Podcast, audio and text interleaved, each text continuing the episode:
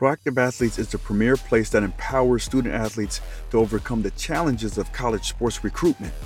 Their unparalleled expertise and influential network will guide you towards realizing your fullest potential. At Proactive Athletes, they understand that each student athlete is unique, facing their own set of obstacles. That's why their dedicated team takes the time to comprehend your individual needs, providing a comprehensive hands on approach tailored to your success.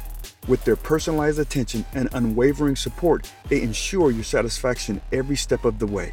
Through their vast network, they have successfully connected with over 2.3 million coaches, giving your child's profile the exposure it deserves. In fact, their student athletes' profiles have been viewed by an astounding 716,000 coaches, solidifying their reputation as the go to platform for recruitment. What sets them apart is their data driven approach allowing them to make informed decisions that result in better outcomes for their student athletes. By harnessing the power of data, they maximize your child's chances of success as they embark on the next chapter of their athletic journey. Join the ranks of proactive athletes and unlock your true potential. Let them amplify your talent, connect you with coaches that want you but may not have known about you, and pave the way for your future success. Together, they will defy the odds and ensure that your dreams become a reality. Don't wait any longer. Get proactive in your child's recruitment process today by visiting proactiveathletes.com. And make sure you use Shark Effect 10 for 10% off. How do you speak to different people and how do they learn best will help you as a coach ultimately get the most out of them because you know, I don't think Bill Belichick got the most out of Tom Brady because he's just brilliant with his programming. He's brilliant because his style of coaching works perfectly with Tom Brady's way of learning. It's intercepted, picked up by Alex Molden. Welcome to the Shark Effect. I'm your host, Alex Molden. I'm a former NFL veteran, and now I'm a leadership and personal development speaker and coach.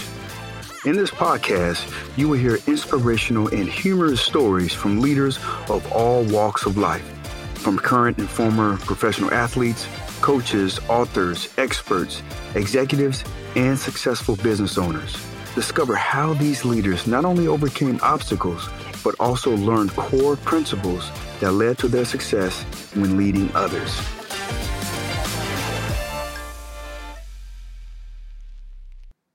My guest this week is Max Artsis. Max is a athletic development coach and he has a passion for training athletes, but it starts with the relationships he creates. He's been training for over a decade. He's had the privilege of working with athletes from the Olympics to NCAA, NFL, NBA, MLB, and youth. He is a director of education and sports science at Rogue Performance Therapy he spent six years at Nike World Headquarters, including a year as the Nike Training Network lead. He contributes to publications like Shape Magazine, Vital Proteins, Nike, and Power Dot, and he speaks at conferences like the National Strength and Conditioning Association. Welcome to the Shark Effect, Max. Thank you for having me, man. I really appreciate being on. Absolutely. So, so Max, tell me a little bit about yourself, man. I know you're from LA tell me a little bit about yourself because you have a, a very uh, interesting background. It's been a wild ride. It's only yeah. been, you know, I'm coming up on 32 years, but it's been a wild ride so far. Um, from LA, uh, went to University of Michigan for school, so lived out in Ann Arbor for, for four years. Went back to LA and then moved to Portland where we met. Uh, so I was up in, in Oregon at Nike headquarters for a little over six years, um, which is wild to think about and then uh, a year and a half ago moved back down to LA um, to better service some of my athletes. Absolutely. So I know you you kind of fast forward a little bit. What caused you to go from LA to Michigan? Well, go blue first and foremost. I think it's the most important thing for me to say the whole podcast. you know, okay. uh, when I was looking at colleges, I was at the time singing and acting. I was in a whole different world.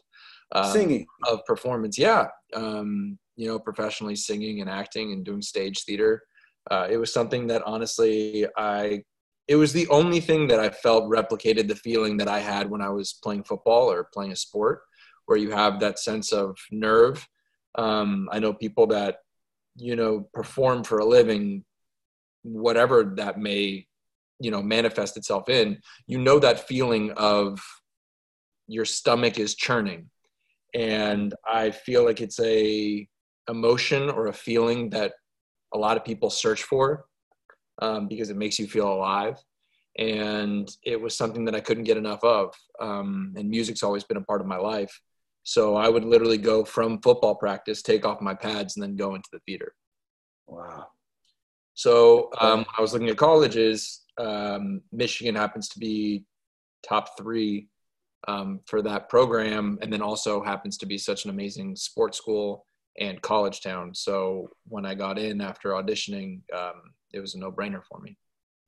Mm. So, so you had to audition to get to. Uh, 2,500 people audition. They take uh, 12 to 14. Wow.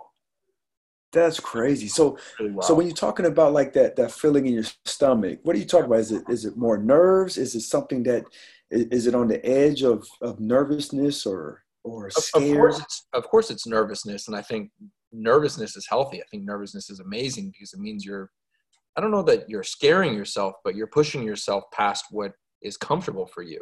I think the only thing that makes nervousness a negative feeling is when you're unprepared. Mm-hmm. If you're prepared and you're nervous, I think it's one of the best feelings in the world. Mm. I like that. Being prepared, that's that's one of the things that you know when you're I mean, when I look at my life, whether it's on the football field or when I'm speaking to different organizations or when I'm coaching my clients, it's like that. I mean, that's the number one thing is to be prepared, right?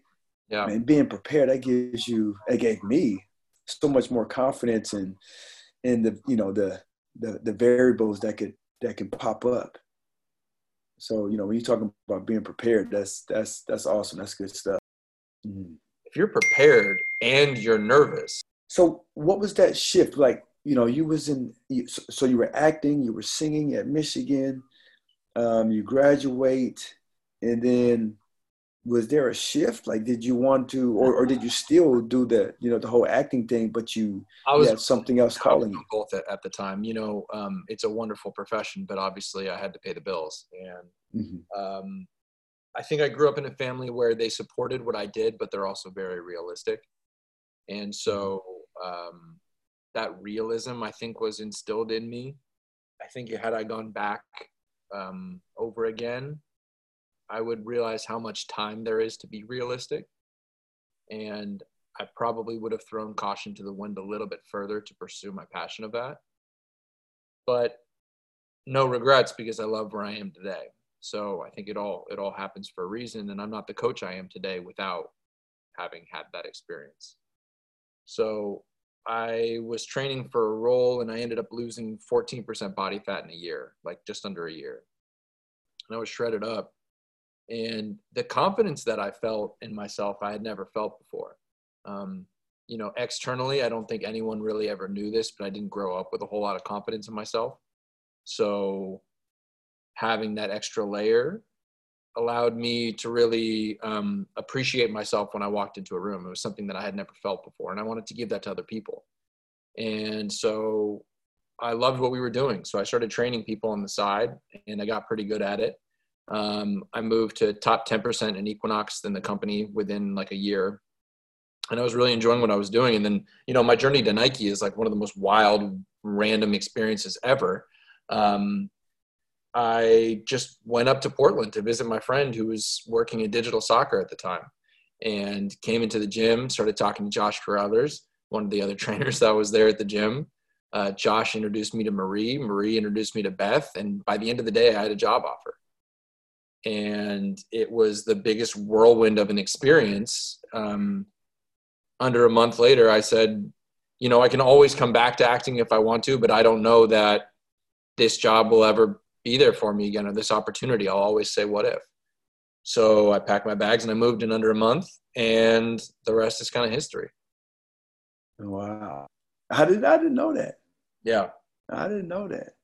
Well, I want to rewind a little bit because you said that, you know, you dropped 14% body fat. Now, were you like a heavier kid? Were you a little chubby? What, what, what, what, was it? You got all shredded up and that gave you, you know, uh, it gave you a new sense of, um, of uh, confidence. Yeah. I want to, I want to dive so into dad, that a little bit. My dad bodybuilded. Uh, is that a word? Bodybuilded? I don't know. He body. I don't know. We can body I'll look it up. He body built. Okay. Okay. Uh, while I was growing up, so my dad was very fit. Um, my sister played collegiate soccer. My mom is very health conscious. So it's just always around. So, you know, I think it can manifest in one of two ways. It can either psychologically put you in that position, or two, it can make you feel inferior and make you feel self conscious about every little thing that you're doing and everything that's wrong with you. And it was to no fault of my upbringing. It was just the way that, you know, that language um, ended up making me feel. So I don't know that I would say that I was overweight or chubby, but I was definitely I was skinny fat for sure. Uh, mm. You know, sure. Did I do a lot of curls? Absolutely. but would I consider myself, you know, shredded up back then? Absolutely not. So um, when I finally really understood what it felt to be comfortable in my skin, um, it changed how I speak to people, how I treat people, how I walk into a room. And the best part of acting for me was when I could physically and emotionally engage with someone to the point that they're moved. And we have a unique opportunity to do that on a daily basis in what we do now. So there's a lot of parallels between what I was doing and what I am doing now. Mm-hmm. That's so cool. And you know, speaking of that, what are you doing now? I know you was at Nike for uh, for a good amount of time. How long were you at Nike? Five, six, six years? Six years. Six years. Okay. Crazy. And so, you know, your experience at Nike, I know you was, you know, training, training uh, employees, but then also training some high caliber athletes. Tell me a little bit, tell my listeners a little bit about that. Your time, you know. Yeah, uh, you know, Nike training some of the athletes. an amazing experience for me. Um, getting to surround myself with with people like you, of course and my journey kind of led me ultimately to leading the Nike Master Trainer Network, which then opened so many doors um, for me to start training athletes. So a couple years, I would go down and work with Brian Flaherty on um, his off-season programming and combine training for a lot of the NFL athletes that we have today. Um, I started working with Chloe Kim, Olympic gold medalist, and we still work together now. So I've had a really wonderful opportunity um, to have a, breadth of, of athletes. I mean, a bunch of Drew League uh, basketball players. So um, I've had I've had my fill for sure. Um, now I'm actually somehow in a weird way much more on the Olympic snowboarding path. I don't know how we got here, but we got here. so um, it's funny because I tell I have a couple Olympians now, and I tell them I'm probably the only Olympic snowboarding trainer ever to like have no idea how to snowboard. I, can't do it, man. That's funny. That's funny. Okay, so so, you talk about you're, you're training these different high profile, um, you know, high level athletes. Tell me what's the difference between training Olympians and training us knucklehead football players? What's the uh, difference? What's the biggest difference? Well, you know, I think everyone is different, right? Every single athlete is different. There are some very skilled athletes. And what I mean by that is you take them out of their sport and they look like they are a drunken monkey that's on roller skates. You know, they have just mastered the skill of their sport. Then you have other athletes that are just freak athletes. I mean, just absolutely freak athletes. And then you have your grinders. Then you have your athletes that shouldn't be there, but for some reason they are because they possess this innate ability to tap into their mindset better than anybody. And so I think understanding that there are those buckets of different athletes and there isn't one size fits all not only helps as a coach, but then as an athlete, if you're listening to this, I think it lets you off the hook a little bit in understanding that you can just be yourself and get to where you want to go and you don't have to fit a certain mold to get there. Mm. Now, when you talk about mindset, because that's something that um, that's become, you know, the buzzword in the in the performance world, and it's something that we didn't really think about, you know, back in the day when I was when I was playing professionally. Um, talking a little bit about like mindset and and what you've the science behind it and how you incorporate it with training your athletes. Yeah. So the biggest thing that I um, figure out. So there's two things that I need to figure out from a mindset point of view. One is how do I coach you? How do I tap into? How do I become an amplifier of your mindset? Right. Some athletes need to be spoken to in terms of um, fear of failure. Some athletes need to be talked to about pray with praise, and they need to be in the front of the line always. So understanding is your athlete an underdog? Does your athlete like to be ahead of the game? How do you speak to different people and how do they learn best? Will help you as a coach ultimately get the most out of them because you know I don't think Bill Belichick got the most out of Tom Brady because he's just brilliant with his programming. He's brilliant because his style of coaching works perfectly with Tom Brady's way of learning. So, from a coaching point of view, I need to understand that piece of the mindset. And then when I talk to my athletes, a lot of it is um, attention. They have this remarkable ability to hone in on one thing. They obsess over their sport. We live in a world where Instagram posts became so long for some reason that um, we can't focus for a minute that we had to create TikTok and do dances for 15 seconds to catch people's attention. So we have our brains just jump around to so many different things. The people that you find that are succeeding at a high, high, high level, all they're able to do is maintain attention to very specific things for a longer period of time.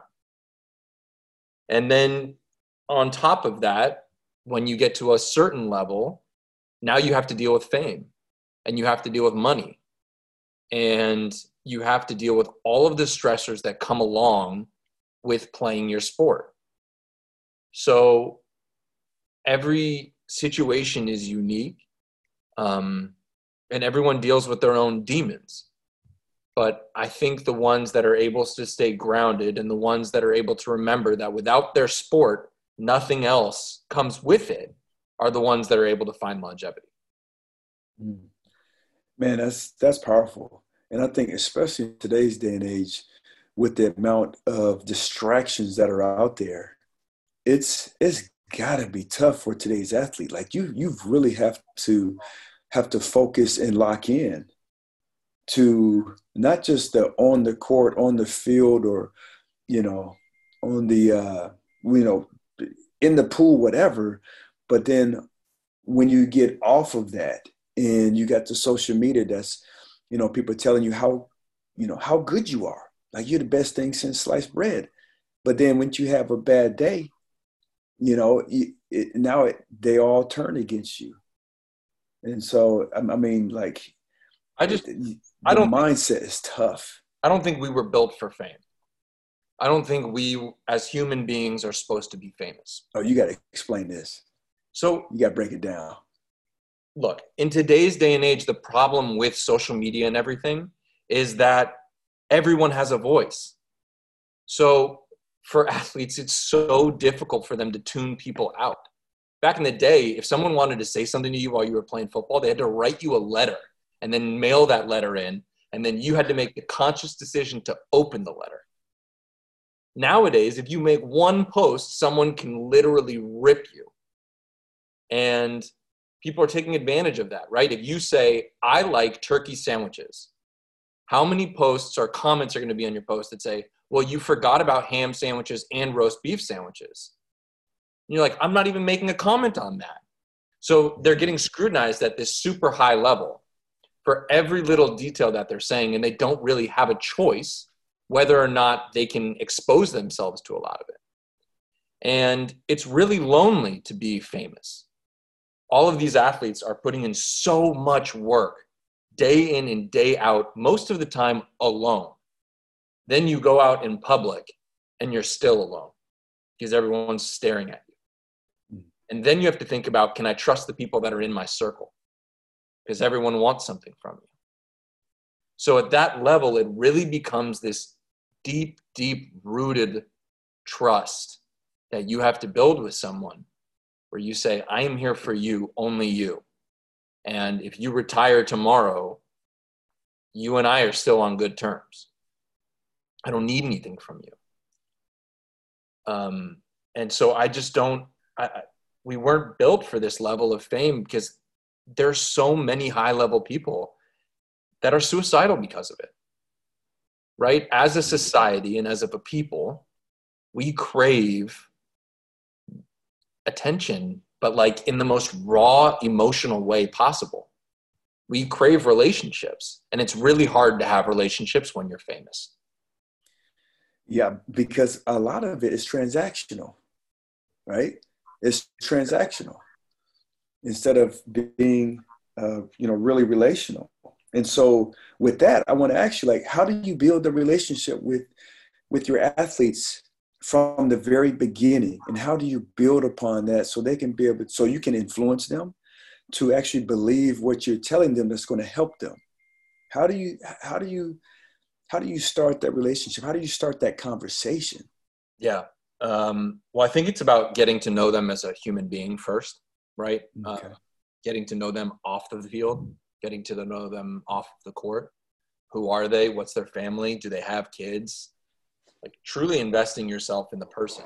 I tell people this all the time. I'm like, if I'm not your cup of tea, if you and I sit down and you don't like how I speak and where our relationship is going, like we're good. Like I'm fine to not do this because I'm forcing us to be in a relationship essentially. And that's what this is. So if you don't feel 100% confident in who I am and the fact that I'm here for you, we're good because that's all I want. And I'll, I'll refer people out to other trainers. I have no problem with that. And I think that initial step means a lot to them, right? Because I'm not forcing my agenda on you. Um, I'm saying, I'm here for you. And if this doesn't work, let me figure out a way to amplify what it is that you want in a way that doesn't serve me at all. Mm. Um, and all of my, you know, all of my athletes, we will go out for drinks, we'll hang out. Like it, this is a, I'm not a one hour a day trainer. This is a 24 hour, seven days a week type of thing. I get FaceTimes at two in the morning being like, I dropped a spoon on my foot. What do I do? You hmm. know, it's just yeah, like, yeah. you have to care. And I think a professional athlete's bullshit meter is very high. And so they will see through whether or not you're real or not. If you're for real, um, I, th- I think they can see that. I mean, you tell me that. You tell me when you were playing, how easy was it for you to see through people? Mm, yeah. It took a while. It, it, honestly, it took a while. I was, I became friends with like, you know, the guy who, who installed my cable we became really good friends. we got, you know, and and you know, it ended up taking advantage of me. Matter of fact, your cable guy. I, I, got smart. The cable guy, my cable guy in New Orleans. Yeah. What do you? I'm not good. No, no, no. I'm not going to know This is not hold on, hold me. On, hold on. this is another. This, this, is another conversation. No, I'm not going to explain to you. That's gonna be another uh, episode. Uh, I might invite you on too. Okay, okay. so okay, so tell me, tell me a little bit about like what you're saying. Like you know, so you're you're trying to influence your athletes, and you yeah. know you you know you spend time with them, not just that one hour in the weight room or on the field, but you also you know you get go have drinks, right? When is that? When does that moment come where okay? Um, I, st- I still want them to have the same type of respect for me? Like, you know, so is it, do you believe in like, hey, yeah, we're buddies and all this, we go out and hang out, get drinks and go to clubs? Or it's like, okay, no, this is the point where, you know, this is when I, when I leave. I absolutely have mine. I what is that line? Is that, I mean, um, that?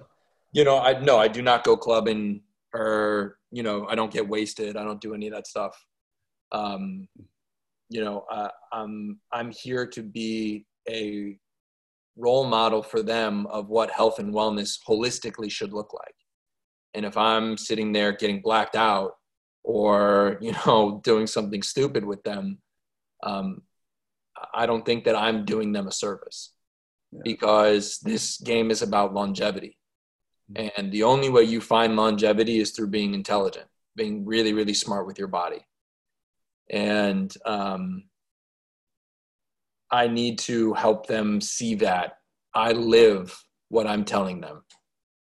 Mm-hmm. consistency. Right? And so i think i think that's the thing that that's the perfect word for it consistency.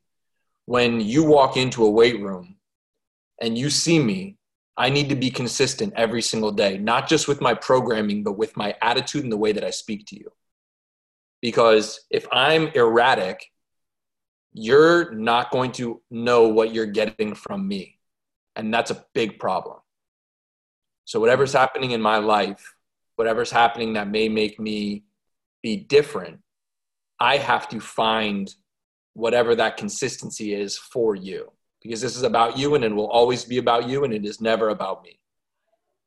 Mm. And the moment it becomes about me, you're paying me to make it about me. That's not how this works. That's so good, man. I, man, it, it, rings so true, man. You, you know, you're talking, and I'm thinking back to a coach that I'm not to name his name, but I had a coach that was like, you know, from every day, it switched on how he how he showed up. I didn't know, man, if he had some type of mental disorder or what, but you would not know what type of guy you was to get.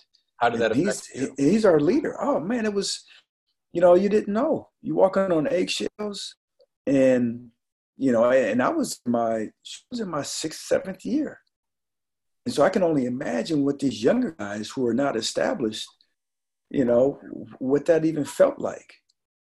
You know, yeah, and it's, you know, there's a difference obviously between something serious is happening in your life, and maybe you're a couple years into the relation, like the relationship with your athlete, and you want to talk about it. That's one thing. Yeah. But like if you come in on a random Tuesday and I'm talking about my cat got sick and I'm kind of sad and all this stuff, like no one needs to hear that. Yeah. Yeah. all right. Let me ask you a question. What's uh, what's one of the biggest myths in your world in terms of uh, you know training or performance training, especially high um, high level athletes? What's one of the biggest myths? you know, whether it's from from uh, your place as a as a as a trainer or you know dealing with with the with the athletes what's one um, of the biggest one of the biggest myths is that trainers who are phenomenal at marketing are phenomenal at training mm. what, uh, there are some trainers that? that are brilliant honestly brilliant at marketing and they understand how to say what you want to hear um, how to do the cool hype videos, how to do the exercises that will get the most clickbait. But ultimately, um, a lot of those trainers are really trash. And some of the best, brilliant minds I know suck at Instagram, suck at marketing, and suck at sales. And so I think there is a very large discrepancy between um, the understanding of what is a phenomenal trainer, right? It's because to the lay person, it's hard to see what is good programming and what is crappy programming. It's really hard to see that until it's too late and you get hurt or something tweaked or you just couldn't be as good as you were or should have been. Um, and you know, at the professional level, man, like I said, it's all trust. So if I'm in with one athlete and that athlete tells me to go to another athlete, they're going to trust me because I have that in. And that can ricochet to me having a laundry list of phenomenal athletes. I mean, brilliant names, but that says nothing about the quality of trainer that I am, I don't think. Mm. So you think so relationships, right? That word of mouth, if, if you have a great relationship with an athlete and you're, you're doing right by them, there's nothing I believe there's, there's nothing uh, more impactful than having you know your athlete tell another athlete, "Hey, you got to get with Max." Hundred percent. Yeah, relationships are. They're everything, man. They're everything. Yeah, absolutely, absolutely. Because okay. it's relationships that'll keep you around when things don't go well. Mm. And they're inevitably going inevitably they're going to happen, right? Someone's gonna get hurt. Mm-hmm. And as a coach, yes, it's my job to look back and say, did we do everything we possibly could to attempt to prevent this? But like you know, injuries aren't preventable, right? We can minimize the risk for injury. We can make really big oh shit moments very small ones. We can help to protect against major injury the best we possibly can. But stuff happens. Mm. And so when you have that deep rooted trust and relationship with your athlete, and a lot of times at this level with their agent, then when something like that happens, people don't panic and start cutting heads off. Mm-hmm. Mm, that's good. That's good. Let me ask you, what was what was um, in your career? What was some of what was maybe one one of the biggest failures that you had or that you made, and what did you learn from it? That's such a hard question. Um, when I so it actually has more to do with when I worked on the corporate side of Nike than what I've done with athletes, but I think it's very applicable. Okay. Uh, when I had my job as the head of Master Trainer Network, there were people there um, that just saw things differently than I did. And I wasn't used to working in a corporate setting. So anyone that knows me knows I, I pretty much speak my mind and I say it 100% how it is. And I was blinded by myself to the point where I felt like I had points to prove when I really didn't. And I let people who shouldn't have gotten the way got in the way. And it led to this really really um, i don't want to say dark time for me but it led to a, a very self-destructive time for me. When i should have looked at the bigger picture. And i should have realized that you're not always going to have bosses that make sense to you. And you're not always going to have people in your life that support you fully and it's your job not theirs to work through that and so I pulled a lot of people into the mess that shouldn't have been pulled in. I made it about me, and I shouldn't have. And so I think it was a really important lesson for me to learn at a fairly young age that you're going to deal with all different types of personality traits throughout your career. And a lot of them won't mesh with yours. And if you keep your eye on the bigger picture and understand that this is just another stepping stone to get to where you need to go. It allows you to take the ego out of it. And once you take the ego out of things, I think life becomes a whole lot more simple. Mm, that's golden. I'm a I'm a big believer of that. Trust me. That's you know what I mean. You, yeah. Of course, we all try. We all try not to have an ego, but sometimes you drink your own sauce. You know what I mean? Mm. Like sometimes you're like, absolutely, I'm correct and you're incorrect. And whether that's right or wrong, your reaction to the moment is wrong. Because just like we talked about with athletes, it's not what is said, it's what's heard. So if I'm coming at you from a defensive point of view, you're going to clamshell up and we're going to get nowhere. But if we both try to help each other understand our point of view from a place of mutual respect and leave ego at the door, then we have the potential of getting somewhere. Mm. So it's a matter of, you know, finding a way to be liked, finding a way to be respected, and finding a way to coexist in situations that you, you may not want to be in, but you know you have to be in. And that's just a part of life. Mm. That's good. Absolutely, man. That's great. That's great information, Max. Um, so tell me a little bit about like like you know for you, what is some of um, your your routines or habits that have have given you success in I don't know any part of your life? You have any routines or, or habits that you've kind of created to to help you become a high performer? Yeah, I mean, we talk about it all the time. Habits succeed where where motivation fails, right? You're going to wake up day in and day out, and your level of motivation is going to vary. But if you've built in a deep enough routine and a deep enough habit, um, it doesn't become a sense of motivation anymore. It's just time to do whatever that task is.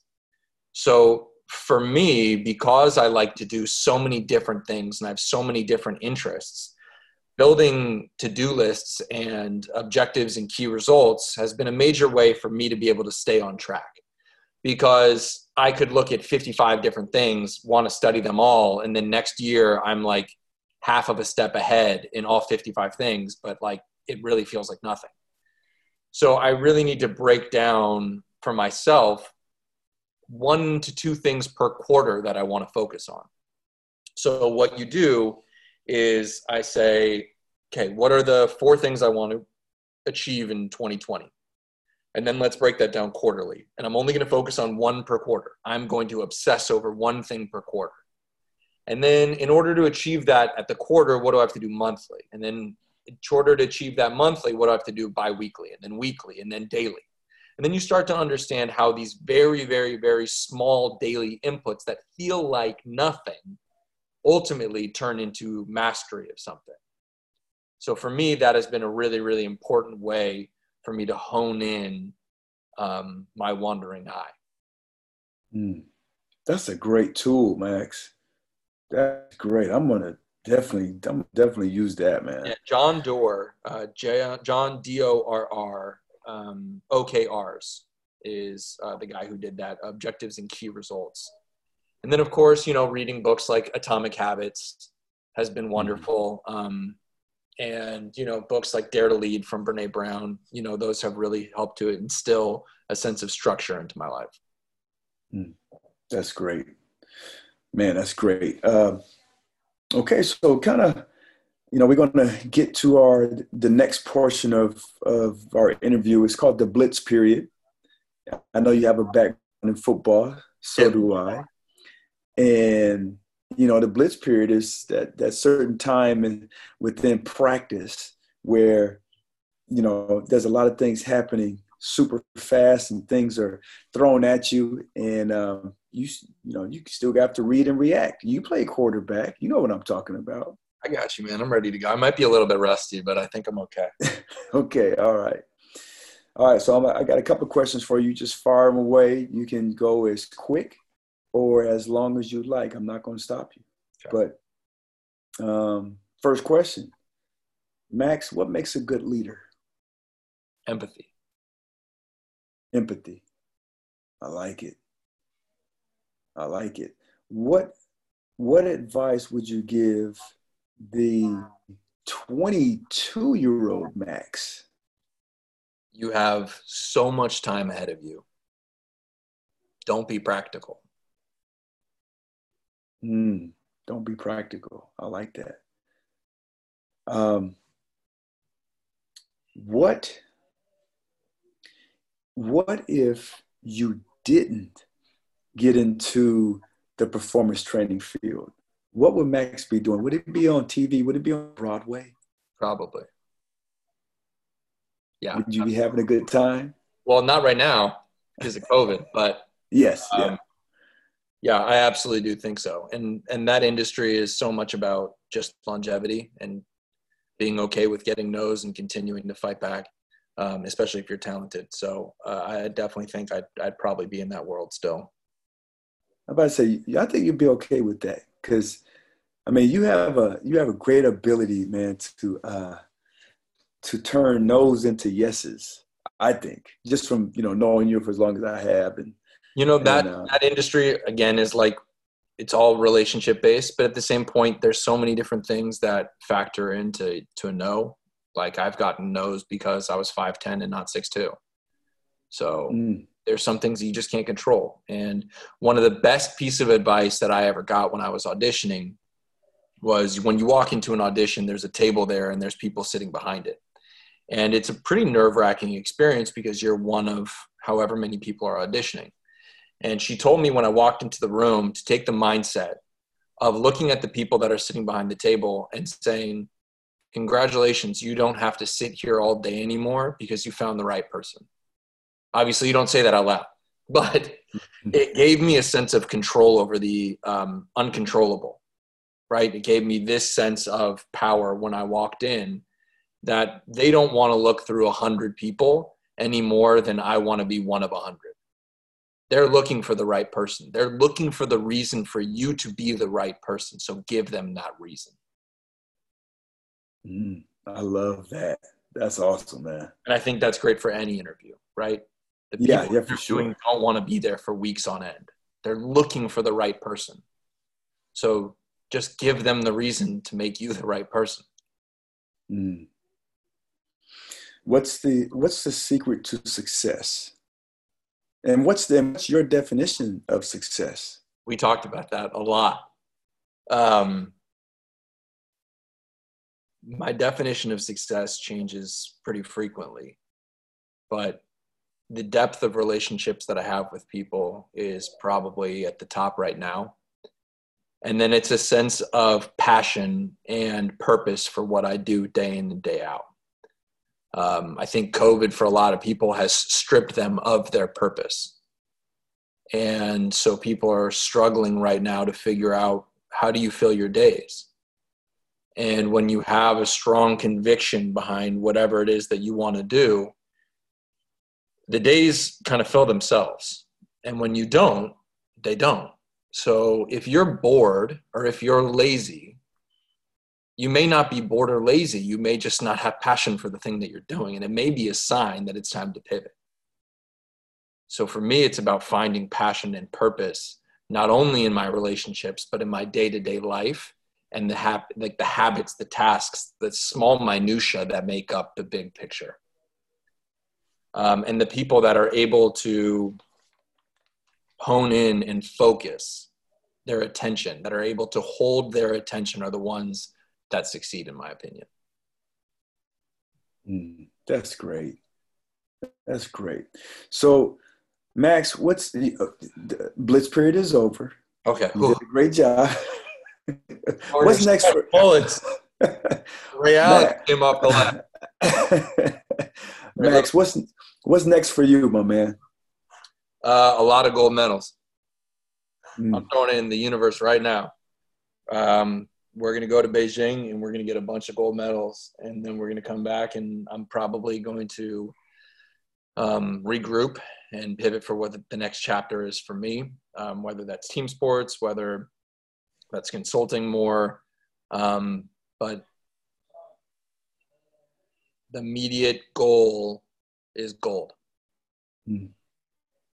Absolutely, absolutely. Well, she has a a great uh, a great trainer, a great person in her corner, and for all the other Olympians that you might be working with. Um, it, you know, this has been great, Max. How can my listeners get a hold of you, my man? You got a, uh, you know, social media. I know you're on social media. You have a website or anything yeah, like that you can be able to share. Social is just first and last name at Max Artsis. Um, I do have a website, artsisathletics.com. Um, so I am doing um, online coaching. I'm also doing a mentorship program for other coaches that want to just get better in their field. And for right now, I'm doing it for free. Um, it's just something that I'm passionate about. I'm really, really passionate about education and, and paying it back. And um, I know there's a lot of people out there that are charging a whole heck of a lot of money.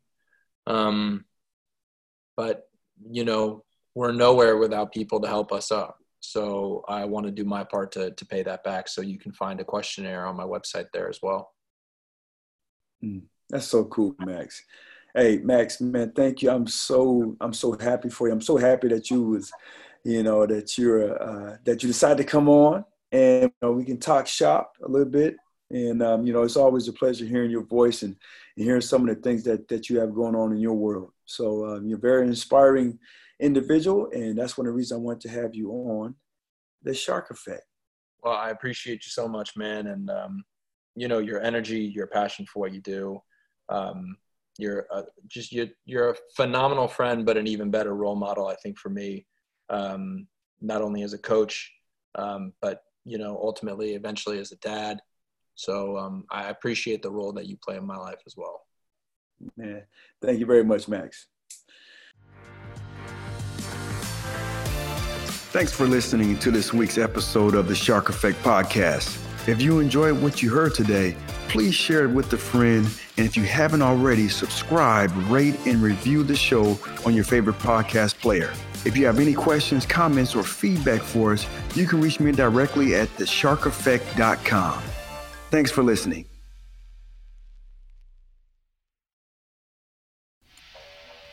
It's here, finally.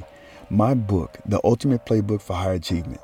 You can get it on Amazon in the uh, paper paperback version, or you can get it on Kindle. And who this book is an, in, intentionally created for is for those who are looking to transition. whether you was an athlete or an executive or a successful entrepreneur or whatever, if you're looking to transition into something different, this book can help you. I break it down, I lay down the foundation of who you want to be. I have a chapter in there that breaks down and boils down leadership, which is influence. And you got to understand these 10 influencers that can help you with decision making, that can help you with influencing others. And how are you influenced? I have chapters in there that really breaks down my system of assignment, alignment, and adjustment. Um, recognizing the power of your environments is a chapter. Developing your own procedures, creating relationship roadmaps, using adversity to your advantage, right? Because we all go through tough times, but how do you flip it? How do you use it to power you? Okay? And then developing your own standards. So these are things that can help anybody, not just not just athletes. Now there's some stories in there, you know, that covers topics that that resonate with athletes, but I think overall this book can help um, anyone who is looking to transition into becoming successful in something new, something different. Okay, so make sure check it out. Amazon, the ultimate playbook for high achievement.